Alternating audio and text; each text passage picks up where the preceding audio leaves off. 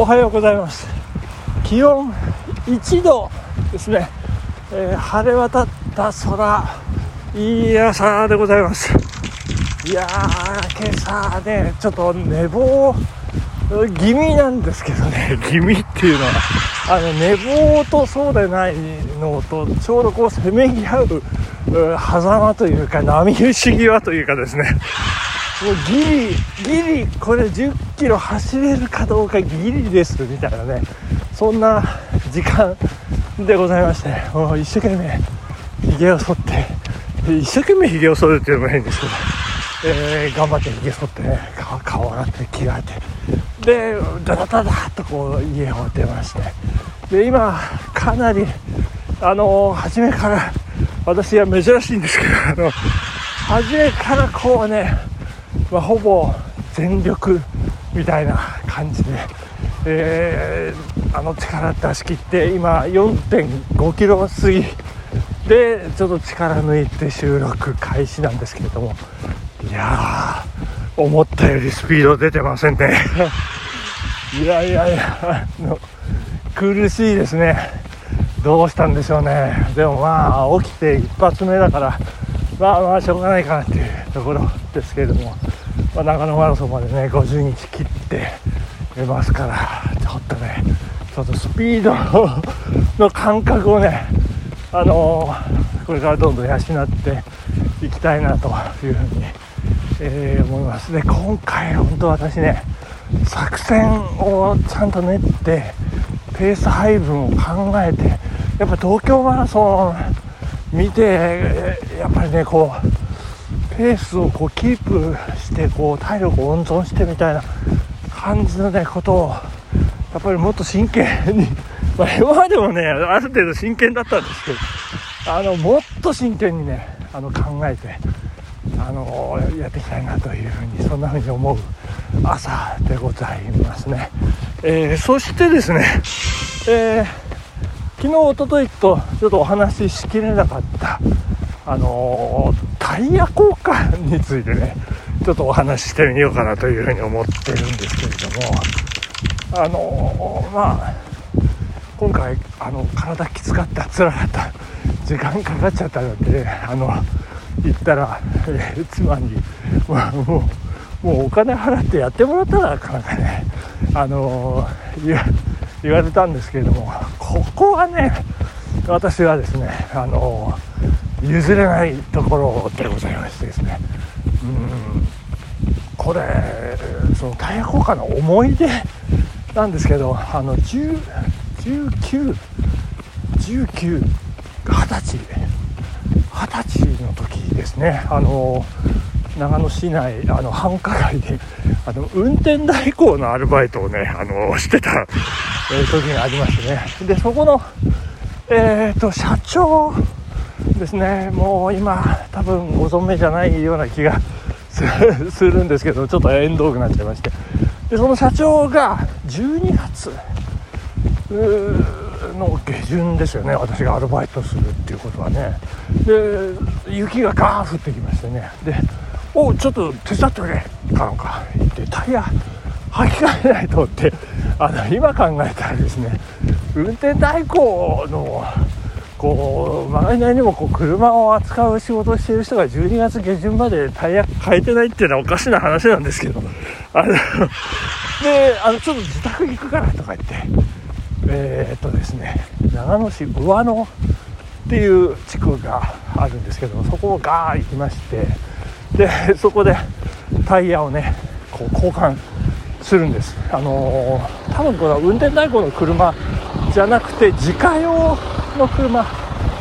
だと思うんですけどね。それガーッ変えて多分次の日の朝なんか使う予定があるかなんかねあのでこうその手際の良さっていうかねもう私なんかてっきりあのもうガチガチのあのつなぎを着たあの車の整備士さんがねなんか特別な機械を使ってこ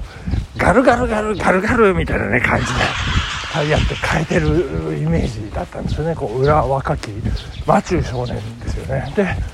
で社長がねあの自分の家のガレージでテキパキテキパキ回転で私はこうタイヤを運んだりコロコロコロコロやって「おうちょそそこちょいつくれ」かなんかね言ってあのーやってるそんなのを目の当たりにしてあこれが自分でできるできるとかやるものなのかと。いうふうに思いましてですね。で、えーそこであの自宅ね、当時、えー父親の、えーケント・メリーのスカイラインだったんですけれどもあのそれでちょっとやややらしてやらしてかなんか言ってねあのだからその次の春夏タイヤに変える時だったのかな。まあまあとにかく二十歳の頃からこう変えるようになったんですよね自分で。で、えー結婚して20 26の時、まあ、自分の車を手に入れましてで自分の車はもう買えますよね。で父親の車も買えますよね。ですからどのぐらいなんでしょうね。二十歳345356年はね でそのそのうち34年は2台変えてるというねそんな。あの今もね実家とあの自分家とね2台変えてますからね。あので冬に変えて夏に変えてっていう。で、かなりねの回数変えてると。いうことになってるところなんですけどもね。いやいやまあいろいろありますよね。だから私こう昨日も運転しててこうぼんやり考えたんですけれどもこれ自分でタイヤ交換ができなくなったら免許返納かなとかねなんか考えちゃうんですよね。だから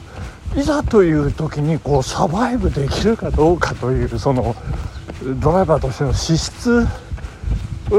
がなんか自分の中ではこうタイヤ交換緊急時にねあの交換ができるかどうかっていうのが一つのこう指針みたいな感じになってますね。ででもでもですよ。あのこうよくよく考えるとですね、まあ、あの1台目の車2台目の車あのーまあ、応急用タイヤっていうんですかパンクした時取り替えるタイヤ、まあ、かつて1回、えー使ったことがあるかなっていうねあの感じ。なんかちょっと細いんですよね。でたまにもう最近もう本当に見なくなりましたけどたまにそのタイヤで走ってるねあの車見たりするんですけれども。でそんな応急タイヤですけどもあのー今の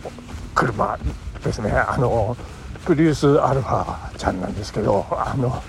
プリウスですね。あの応急用タイヤ。これ皆さんも多分多分そうなんじゃないかと思うんですけど応急用タイヤがですね。ないんですよね。あのだからパンクしてタイヤ交換っていう機会はもうないというあれどうちょっとあのちゃんと調べないといけないんですけどっていうかタイヤそもそもパンクしないタイヤなんですよね。であのどうなんでしょうね。あの応急なんちゃらリペアセットっていうあの厚いビニール袋にくるまれたちょっとわけのわからないキットが入ってるんですけどね。あれをどうやって使うのかちゃんと把握した方がいいですね。あの把握しないとあの免許返納の浮き目に遭うというねあの私の中で。ちょっと調べてどういうあれは何ですかね、まあ、空気ポンプではないと思うんですけどね。あのちょっとこうね考えて、えー、いきたいなというふうに思います。まあいずれにしましてもまああのバイクまあ私バイクの経験はまあ原チャリしかないんですけどもバイクもあのよく言いますよね。自分で起こせる起こせないとかね。まあそれが基本と。だから何かあった時になんか対応できるかどうかっていうまあそのドライバーとしての資質に関わってくるんじゃないかなというふうに、えー思ったりなんかしているところでございます。はいということなんですけどあと、えープリウスが